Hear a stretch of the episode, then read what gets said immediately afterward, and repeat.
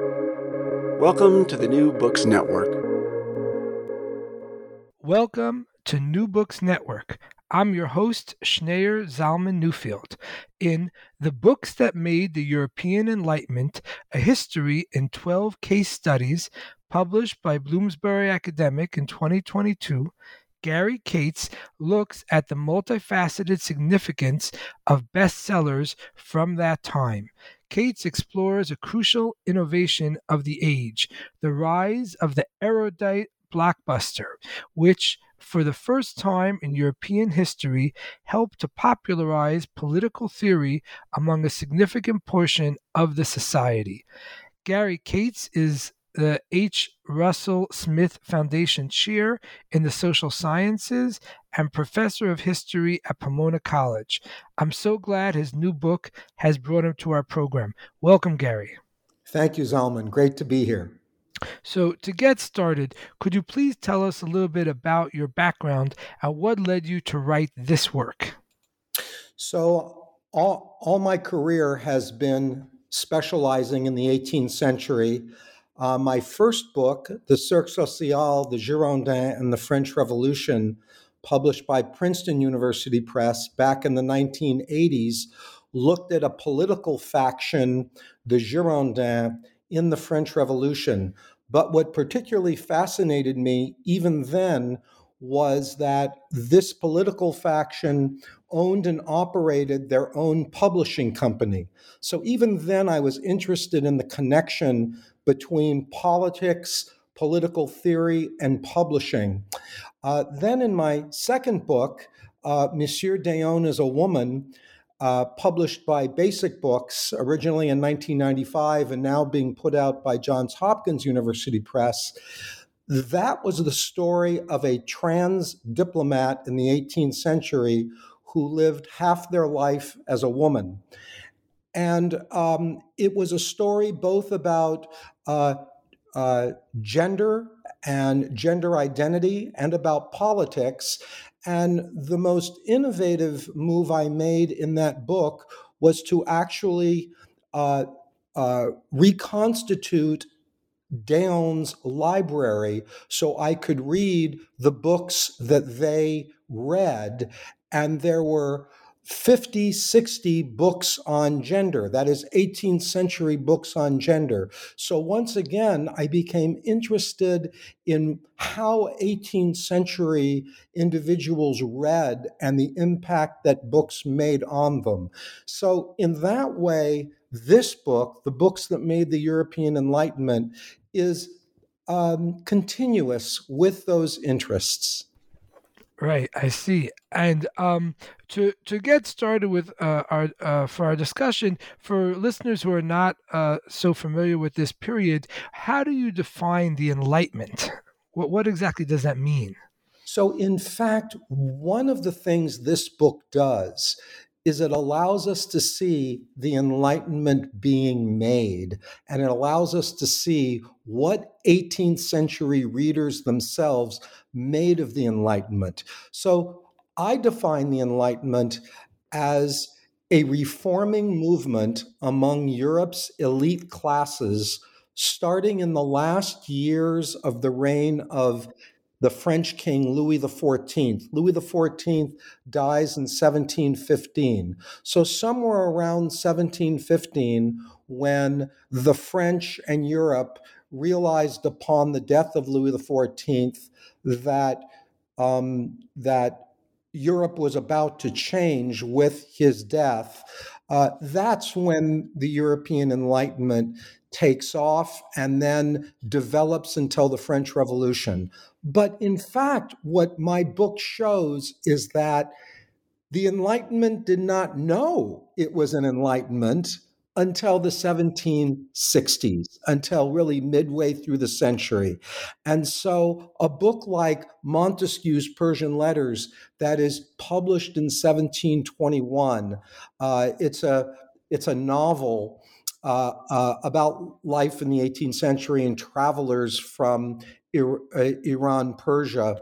Uh, that book becomes a fundamental Enlightenment text, really thought of that way only in the 1760s. So, in a way, you could say the Enlightenment, although beginning in 1715, is not conscious of itself until mid century. Right. Uh, and um, you note in the beginning of your book that much of the scholarship on the Enlightenment comes from philosophers or literary scholars rather than historians. What's distinct about a historian's treatment of the Enlightenment? Yes, I think that is so important to ask. I appreciate the question. Uh, when philosophers, literary critics, and and political theorists study the Enlightenment, they are, of course, studying it almost as a form of archaeology of their field, asking what ideas today in literature or philosophy or political theory are important because they were uh, produced during the 18th century Enlightenment. As a historian, I'm less interested in the legacy or trajectory of certain ideas after the Enlightenment in the 19th and 20th century. And I'm trying to insist that the Enlightenment was made in the 18th century and then it was over by 1815 at the latest, uh, after Napoleon. And so I'm I'm interested in charting the making and the development of the Enlightenment rather than its legacy. Right. And you note that the Enlightenment was uniquely uh, uh, an 18th century European phenomenon. But what was uniquely 18th century European about the Enlightenment? I think earlier scholars would have answered that question uh, listing certain key reforming ideas. The ideas, for example, of popular sovereignty, which you can find in Rousseau, um, ideas of human rights and freedom uh, of expression that you can find in the writings of Voltaire. My own um, answer to that question has really been guided by a German philosopher, social critic, Jürgen Habermas, who theorizes that the 18th century developed, invented a critical reading public. And it's that critical reading public and the way that they read these books that I'm calling the Enlightenment, that I think is the, is the most important feature of the Enlightenment, because a critical reading public is itself um, a foundation for any liberal society. So I'm focusing less on the ideas than I am on the institutions that produced Enlightenment thinking. Right, and that and that responded to it at the time rather than that responded to it centuries later. That's right. We're trying to see the Enlightenment in the making at the time. So readers may have um, misread or read in their own way or read texts that we read differently today. And to see how a book or a text changes from one generation to, uh, to another, that's what I'm trying to show as we as we do these case studies from the early to the late 18th century. Right. And certainly, um, in your book, it, it, becomes very clear that, um, as you mentioned already, that your focus is not uh, uh, primarily on the ideas uh, within these books, but rather in their reception or in the relationship between the author and uh, the reading public during the lifetime of the author and of these books. One of the problems that I see in scholarship on the Enlightenment, particularly as as exhibited by philosophers, political theorists, and literary critics, is that they're interested almost exclusively on the author's intention, on what the author thought the author was trying to say or argue in a particular piece.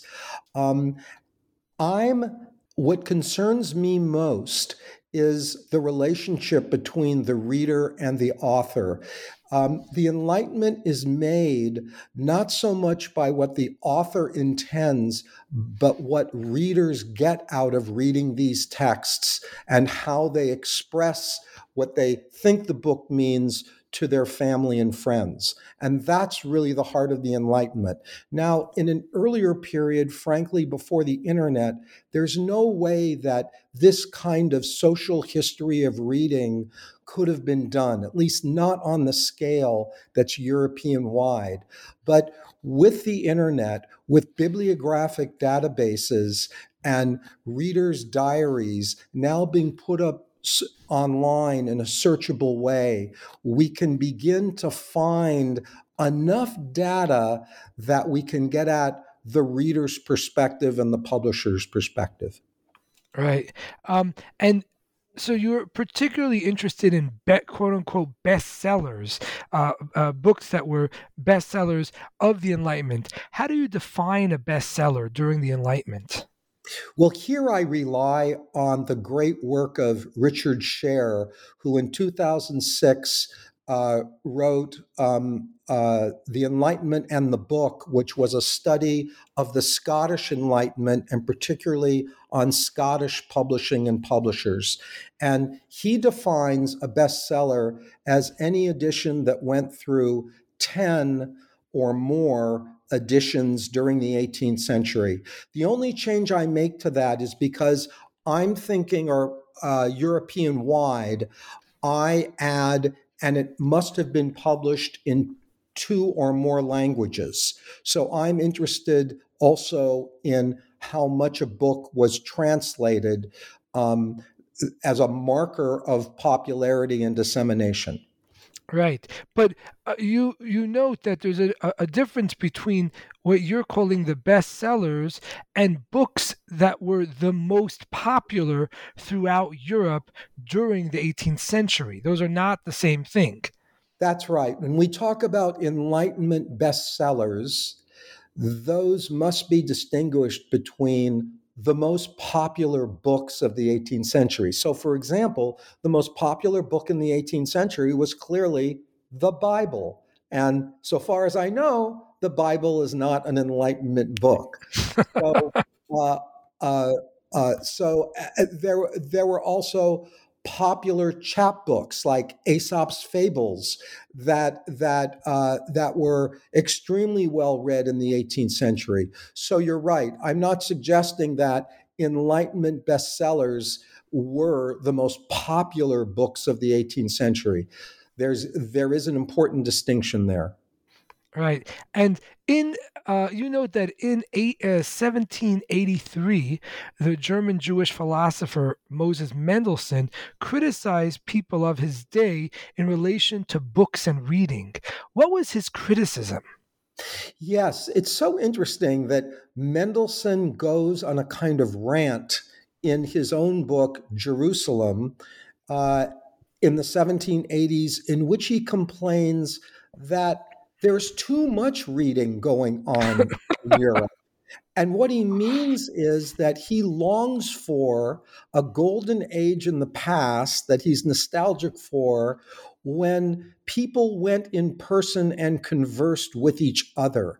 He was living during a time in which if you had a disagreement with another scholar, you didn't go and meet the scholar at a coffee house and talk it through with him. You actually wrote a kind of op ed to a, to a newspaper and you published your disagreement in that form.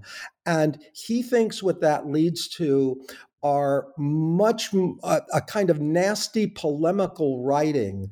And uh, the, uh, the, reason why I begin the book that way is, of course, it's so prescient and it sounds like our times today, in which we complain that social media leads to kind of nasty editorials of one another. And if we would just meet in person, we could talk it through in a much more civil and polite way. And that's in essence what Mendelssohn was saying in 1783. Now, what Mendelssohn missed, of course, is that he, if we restricted everything to the circle of people that Mendelssohn met in person, they'd all be men like him. And the value of the book is that it can be read by women, it can be read by former slaves, it can be read not just in Europe, but in the European colonial world and globally. And so the the uh, the Mendelssohn's enlightenment would have been, if he could have turned back the clock, a much a much smaller, more narrow and restrictive enlightenment uh, than was possible through book publication. Right. Point point well taken. Um, how prevalent, uh, given what Mendelssohn is talking about, though, how prevalent was reading in Mendelssohn's time in Europe? Yes. What's unusual about the 18th century is that uh, middle classes, elite classes, and especially noble classes discover book reading, discover reading. Um, and this is a time of not only growing literacy, but it's a time of growing libraries and uh, librarianship uh, all kinds of libraries are started in the 18th century where people can both store books and where other people can access books. So it's very common for a bookstore in a city to next door begin a a lending house renting out their books instead of selling them um, on a day or week basis.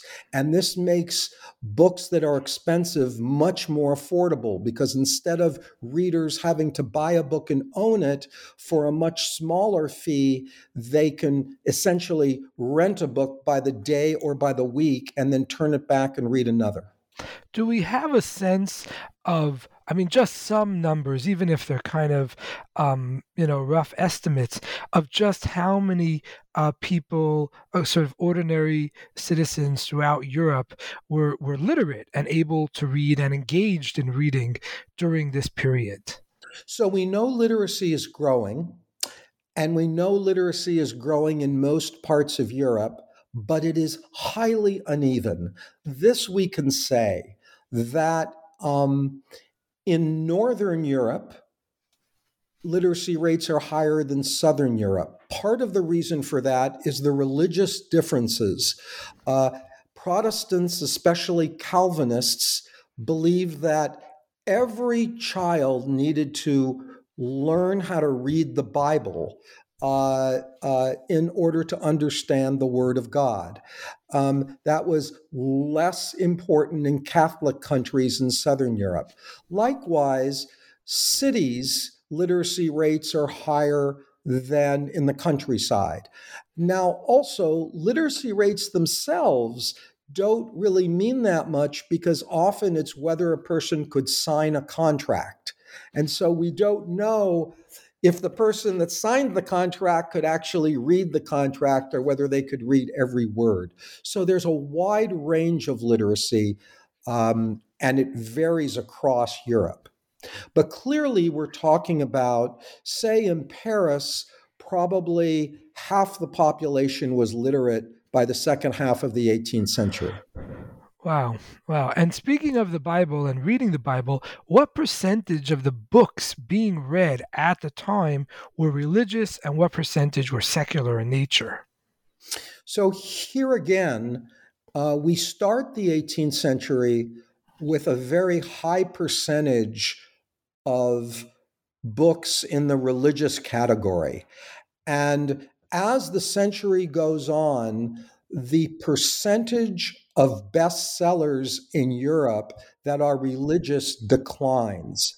There's a clear demand for more so called secular books, um, and there's less interest in theology. Another way to say this is that Latin, the of course, language of the Catholic Church, and the cosmopolitan language of Europe in the late Middle Ages and the 16th century, 17th century, books published in Latin drop off in comparison to books in the vernacular of the country.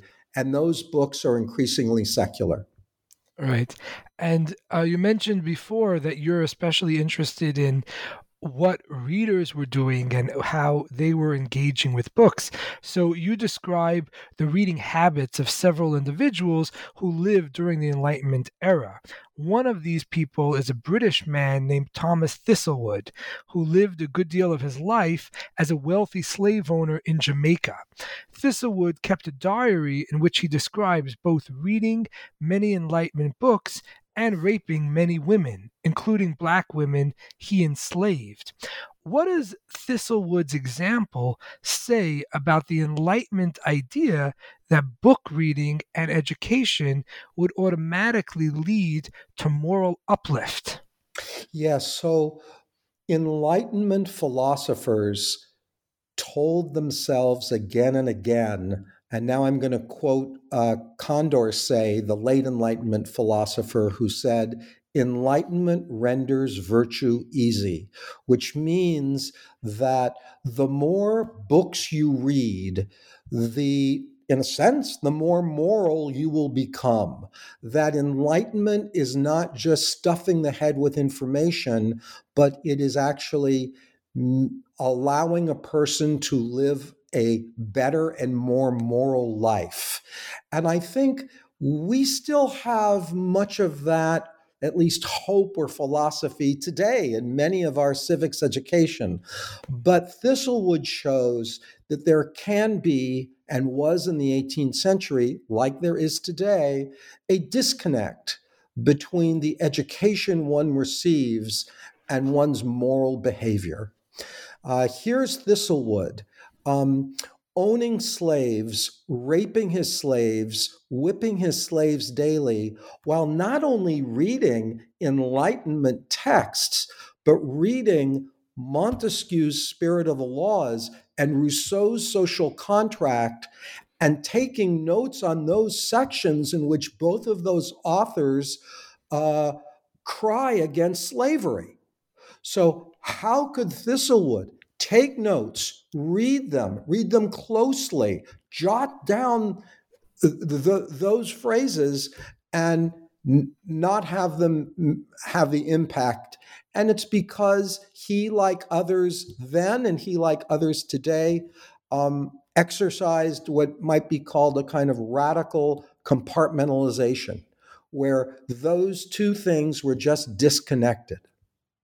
And it's an important lesson for us not to confuse um, book reading with moral improvement, as many of them did in the 18th century. Right, right. And what was the Adventures of Telemachus, and why was it so instantly popular when it was first published in 1699? Yes, so this is the first book that I uh, that I deal with in in my book, and the Adventures of Telemachus, I think, will surprise many Enlightenment students and many Enlightenment scholars that it was far and away the most popular book of the Enlightenment, because frankly most Enlightenment students today, most Enlightenment scholars, Enlightenment historians, have never read The Adventures of Telemachus. And frankly, there's good reason why they haven't, because it's actually a very hard book to read today, despite how popular it was. Uh, it, it, it, be, it becomes popular instantly for a few reasons. One is that it's a sequel to Homer's Odyssey, and Homer's Odyssey was very popular among European elite classes then. But the main reason is because it emerges, it leaks out very fast. It's published anonymously, but it leaks out very fast that its author was the Archbishop Fenelon. And Fenelon was the tutor to Louis XIV's grandson. And so here you have a kind of insider in the royal court writing a book. Um, and what happens to Fenelon during this same period that the book is published is that he is exiled for different reasons. He's not exiled because of this book, The Adventures of Telemachus. He's exiled because of his religious mysticism that is judged by the Catholic Church to be heretical. But the two things, that is, Fenelon's political thinking in the adventures of Telemachus, along with his exile, get conflated.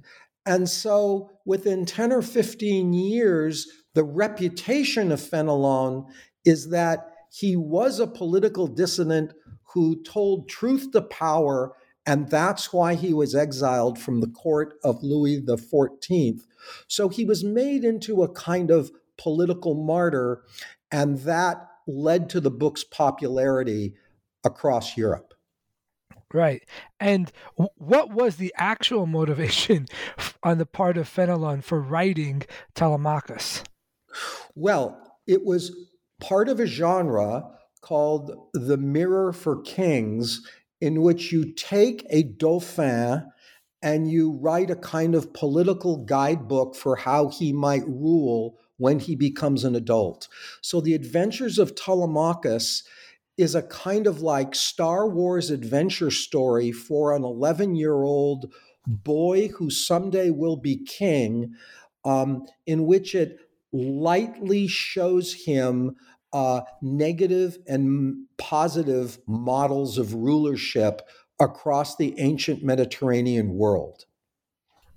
Right. And how did uh, readers of Telemachus living in different countries in Europe take away different messages from the same work?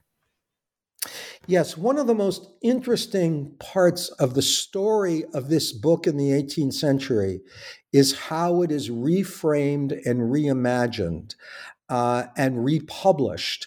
So, what I argue in this chapter is that um, in 1715, there is a new edition published of Telemachus in which there's a foreword that describes the book as a work of political theory. It never was seen like that before.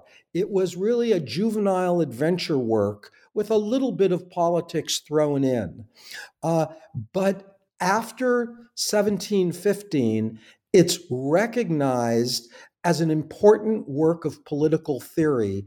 And that's why, when the Enlightenment reaches this stage of kind of self consciousness as a movement in the 1750s and 60s, Fenelon's Adventures of Telemachus is regarded as a, as a kind of founding Enlightenment text. Right. And so you, you mentioned the introductory essay that Andrew Michael Ramsay published uh, in 19 in 1717 along with the text of Telemachus making the argument that Fenelon's work was a serious contribution to political theory. According to Ramsay, what was the political uh, uh, uh insight of Telemachus? Yes, according to Ramsay's foreword, it's that Fenelon understood that kings had to rule with virtue and that the virtue that they exercised was on behalf of their people. And this may seem like a simple notion, but civic virtue becomes a, a hallmark of Enlightenment ideas. And so Ramsay was able to fit to kind of shoehorn Fenelon into that mold.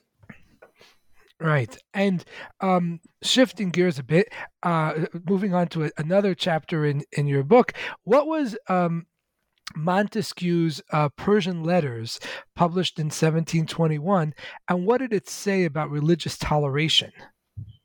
Yeah, so um, Montesquieu's Persian Letters is, is a fictional tale, a kind of novel before there was a novel, but before the invention of the modern novel, it was a fictional tale about two travelers from Persia to France um, and their perceptions of French political life, French religious life, and of course, they're Muslim encountering Catholics in France And the perceptions of these Muslims um, as outsiders was both um, funny and profound because it it seemed to it seemed to give a critical apparatus so that Frenchmen could see their own religion and their own government more or less as an outsider. At first, Persian Letters was taken to be um, a satire, and no one really took the book seriously as a work of politics. Uh, but after Montesquieu, the same author, publishes Spirit of the Laws in 1748, people go back to this earlier work of 1721 and they realize that Montesquieu was not only a satirical novelist, but that there is much political theory in the Persian letters, and it should be taken far more seriously. So, for example, we see the Catholic Church placing the Persian letters on its index of forbidden books only in 1762, that is 40 years after it was first published. And in that way, you can see that as the century develops and as the Enlightenment matures, here you have a work that is no longer regarded simply as a satire, but is regarded as a serious political novel. Right. And what do these two works that uh, on the surface seem very, very different, the Persian letters and the spirit of the laws from Montesquieu, what do these two works share in common? They share in common a hatred of what was called then despotism, what we might call tyranny or absolute monarchy. Um, Montesquieu was very afraid that too much power was being concentrated in the French monarchy. And he tries to develop liberal constitutional principles to not overthrow monarchy, but to reform monarchy and keep it from becoming tyrannical. And religious toleration is a hallmark of one of Montesquieu's liberal principles, both in the Persian letters and in Spirit of the Laws.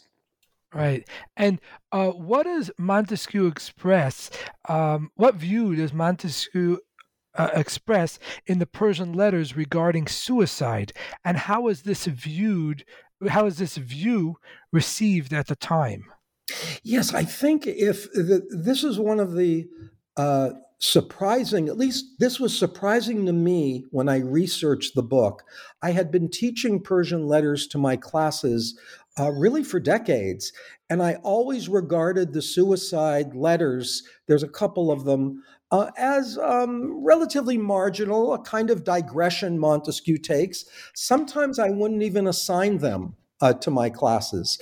But I, I, I, I came upon a work uh, uh, that described readers in Portugal who were caught. Uh, these were college students at a university in Portugal in the 1770s that were caught reading Persian letters. They were interviewed in front of the inquisitional, inquisitional courts, and one of the readers identified the suicide letters as being core to the book's theme, at least as far as he was concerned.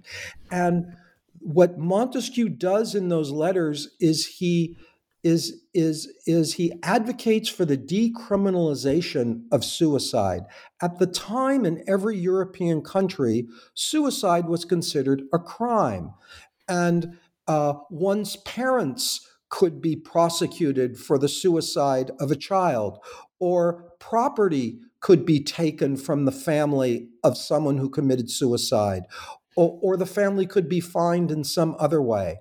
And so, what Montesquieu advocates in Persian letters is that suicide ought to be something that is decriminalized, that is regarded as the choice of an individual, and and that um, is is is seen as something that is perhaps regrettable, but fully in control of the way an individual controls the other parts of his or her life. Right. Clearly, a very innovative or, and uh, um, sort of radical view at the time, and maybe for some people even today. Um, uh, you write about Voltaire's history of Charles XII and Montesquieu's uh, work, Considerations on the Causes of the Greatness of the Romans and Their Decline. Uh, what are the differences in these two authors' approach to writing history? Yeah, so I compare them in one chapter in part because I want to show how popular history as a genre was in the 18th century. It, it, it was remarkably popular.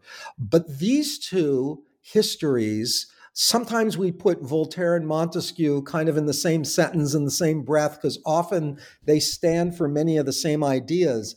But the way they wrote history was completely different. Um, Voltaire wrote an, an adventure story emphasizing narrative, telling a good story like a kind of novelist. Uh, and the history of Charles the Twelfth, which which is Voltaire's most popular book in the 18th century. And that will surprise even Voltaire specialists today because Voltaire wrote so many books and so many books that we regard today in the 21st century as so as so much more important than his history of Charles XII. But nonetheless, it was truly Charles XII that went through the most editions and was the most popular. Um, but the problem is that he chose a recent historical figure that had only died a few years before, Charles XII, the great king of Sweden, who ends up losing a momentous battle in 1709 to Peter the Great's Russian army. And that's when Russia emerges instead of Sweden as the dominant power in Northern Europe. And uh, Voltaire, throughout his life, has to keep rewriting this history, either because he gets the facts wrong or because there's less analytic rigor than we would find in Voltaire's other historical writings. So, as he matures as a historical writer, we find him adding various prefaces and afterwards to give this biography kind of more heft and more seriousness. Montesquieu's Roman history, on the other hand, is um, completely analytical. It's it's it's almost like the way that a rigorous academic historian today writes for a university press. He's he he he rarely goes through the lives of individuals he's interested in these very large systemic questions of why empires rise and why empires fall. And these why questions lead him into a work of deep analysis, almost philosophy. Um, and readers were expecting another satire or funny book like Persian Letters, a light read, and they and they say what is this? And they found the work at first troublesome and it took a while for the roman history to become itself a bestseller and so renowned Right. And uh, in what way was Montesquieu's work on Roman history a refutation of Machiavelli's uh, uh, uh, attitudes towards Roman history that are captured in his discourses on Livy? Yes. Uh, Montesquieu was very much engaged with, with Machiavelli. Uh, the place where he disagrees most with Machiavelli is that Machiavelli suggested, uh, argued that it was, again, civic virtue, Roman civic virtue, that made Rome great. And essentially, when Rome lost its virtue, it lost its greatness. Montesquieu said that, well, it's not that simple. Ro- uh, Roman civic virtue was essentially a front or a screen for violent military conquest. Rome was inherently expansionist, Montesquieu argued, and you can't have it both ways. You can't be an imp- this is what Montesquieu argues against Machiavelli. You can't embrace civic virtue and be imperial and expansionist and rule by conquest. So it sounds like Machiavelli, um, Montesquieu has a much more kind of um, um, clear-eyed view of of empires and how they function. I think that's right. I think that's why the Roman history is still readable and read today in in in in uh, politics courses and history classes. It it really is uh, not yet out of date for that reason. It teaches us a lot about the relationships between republics and imperialism. All right. Speaking of the continued influence of Machiavelli of of Montesquieu's work, in what ways did Montesquieu's work on ancient Roman history influence Edward Gibbon's monumental work on the same subject?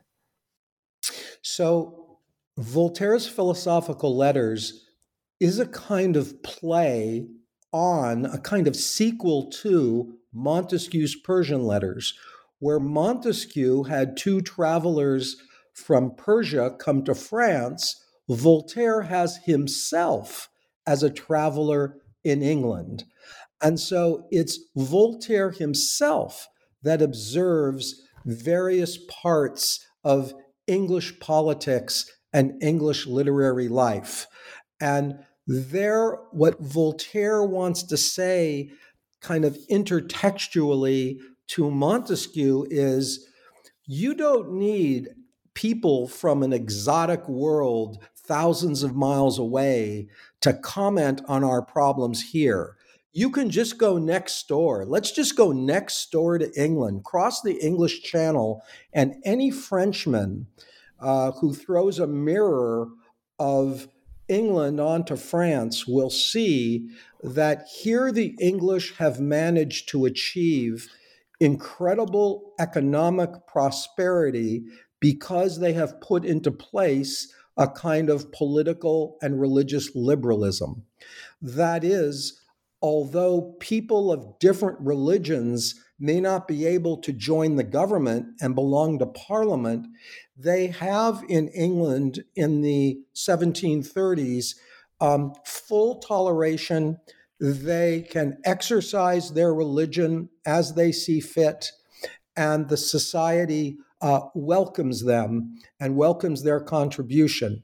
Cor- correspondingly, uh, the different checks and balances of the English system provide a kind of political freedom that is not found in any other European country. So Voltaire writes these uh, 25 letters as a traveler um, that deeply admire England and more or less call for French reform along the same lines. All right. And staying with the philosophical letters, what does Voltaire write in that work about inoculation? And how do these views relate to the link between science, learning, and material improvement? Yeah, I found the inoculation chapter to be absolutely central to Voltaire's book. And it is actually central. It's letter 11 of the 24, 25 letters.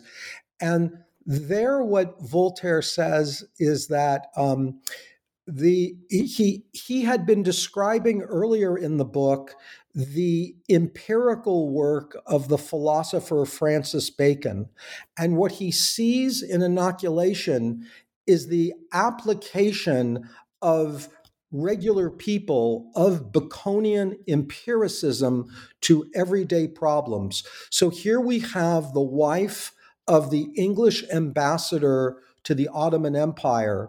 Uh, uh, and she is in Constantinople and she uh, she is able to observe how Turkish women inoculate their babies with smallpox. She's never seen such a thing. But what she sees is how splendidly it works to keep them from catching smallpox or making the smallpox they catch much more mild and not life threatening. So she herself there uh, inoculates her own children, and then she comes back and and and and has a royal princess in England uh, inoculate members of the royal family, the children of the royal family. And, and so Voltaire sees that as philosophy, science, uh, in operation, being applied and improving people's lives.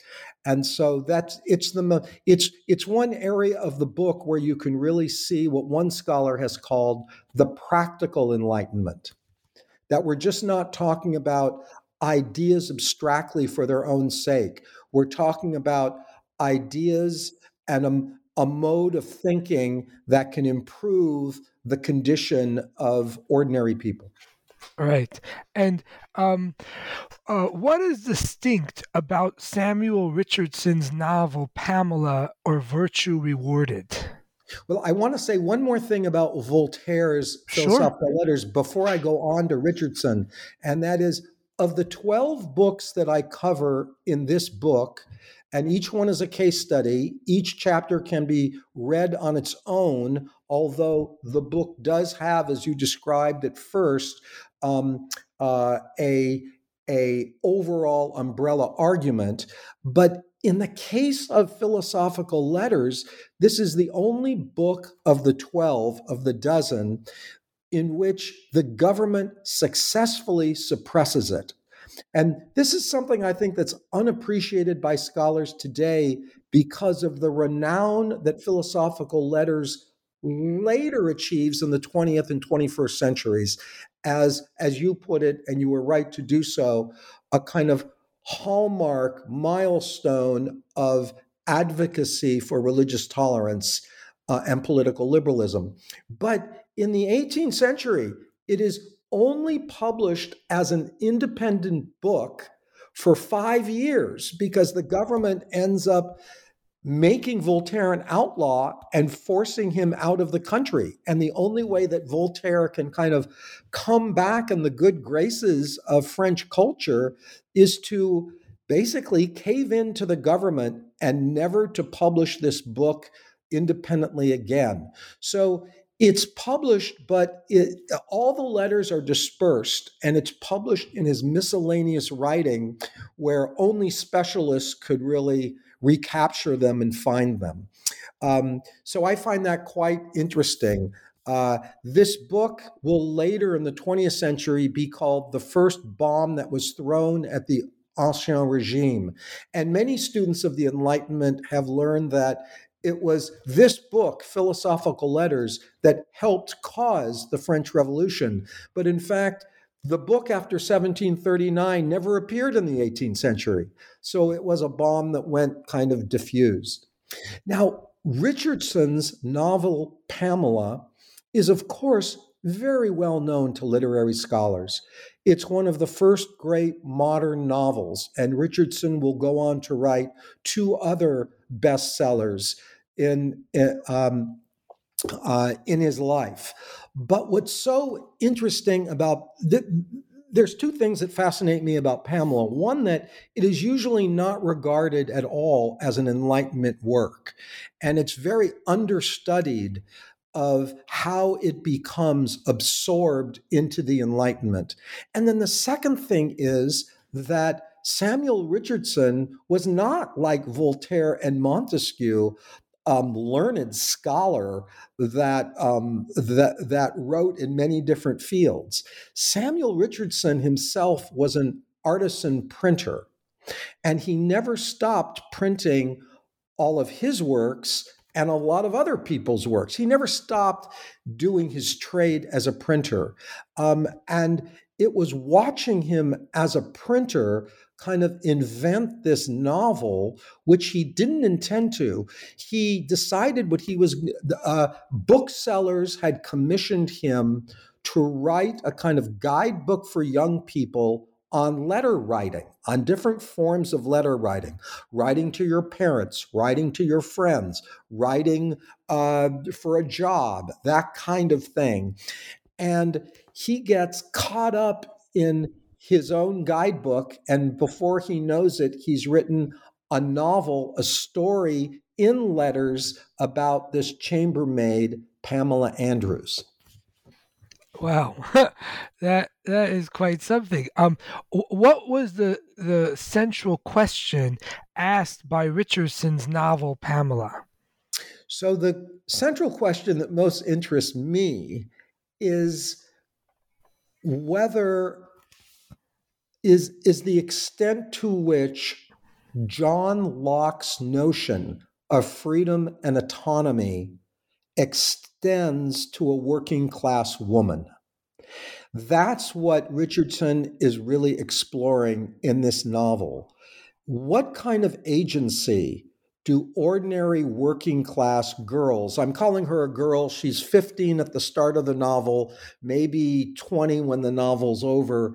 So, a teenager, to what extent do adolescent female teenagers in the 18th century have agency? And the answer is not very much. And so it's both a it's a light social criticism of the state that uh, it, it's it's kind of the other side of what Voltaire was calling attention to. Voltaire and Montesquieu later both praise England for its political liberty, but Samuel Richardson's asking the question well, there's political liberty for the elites, but does it trickle down to ordinary working class people? That's essentially the question he's asking.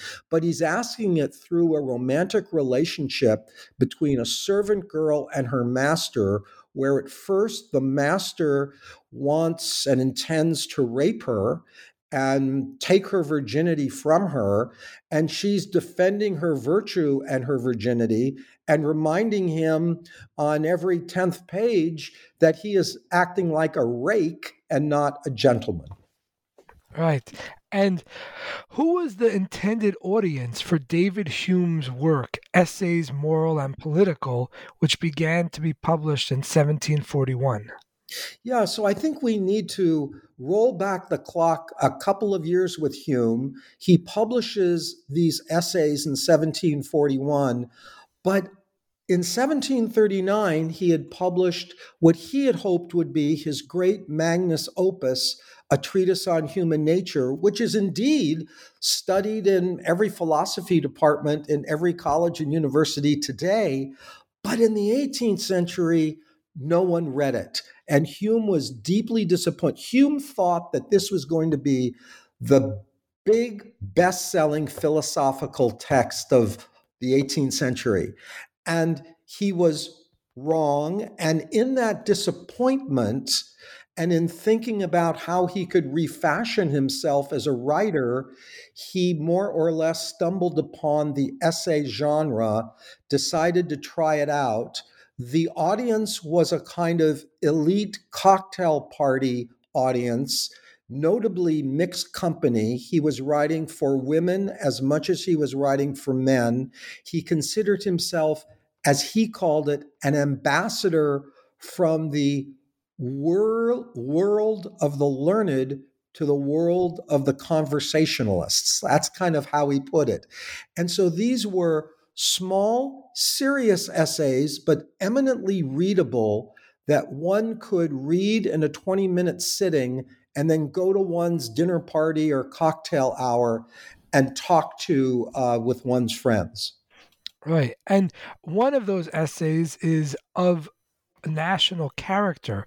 Why was this essay of Hume's uh, uh, uh, so controversial at the time and still co- so controversial today? Yes, and I'm uh, although it's becoming better known this this essay of national characters until recently one must say that this has been an understudied part of those who study David Hume's works. There is a footnote attached to this essay In some ways, the footnote has nothing to do with the general argument of the essay itself. It's like many footnotes are sometimes tacked on because Hume wanted to get it in there. It's also worth saying before we get to the foot, well, let's just say the footnote is a terribly racist statement in which Hume baldly says without any ambiguity that um, people of African descent are inferior to white people. And there's no mistaking his intent in this footnote. And the, the issue in Hume's scholarship has really been well, this is a minor essay, it's one footnote. Elsewhere in Hume's writings, he does come out against slavery. What are we to make of this? Most scholars, frankly, have said not all that much. It's certainly regrettable, but you can't judge all of Hume's work on this one footnote. But the way I come at it as someone who is trying to understand intellectual and cultural history through the guise of book history and publication history is that let's not focus on Hume's intent.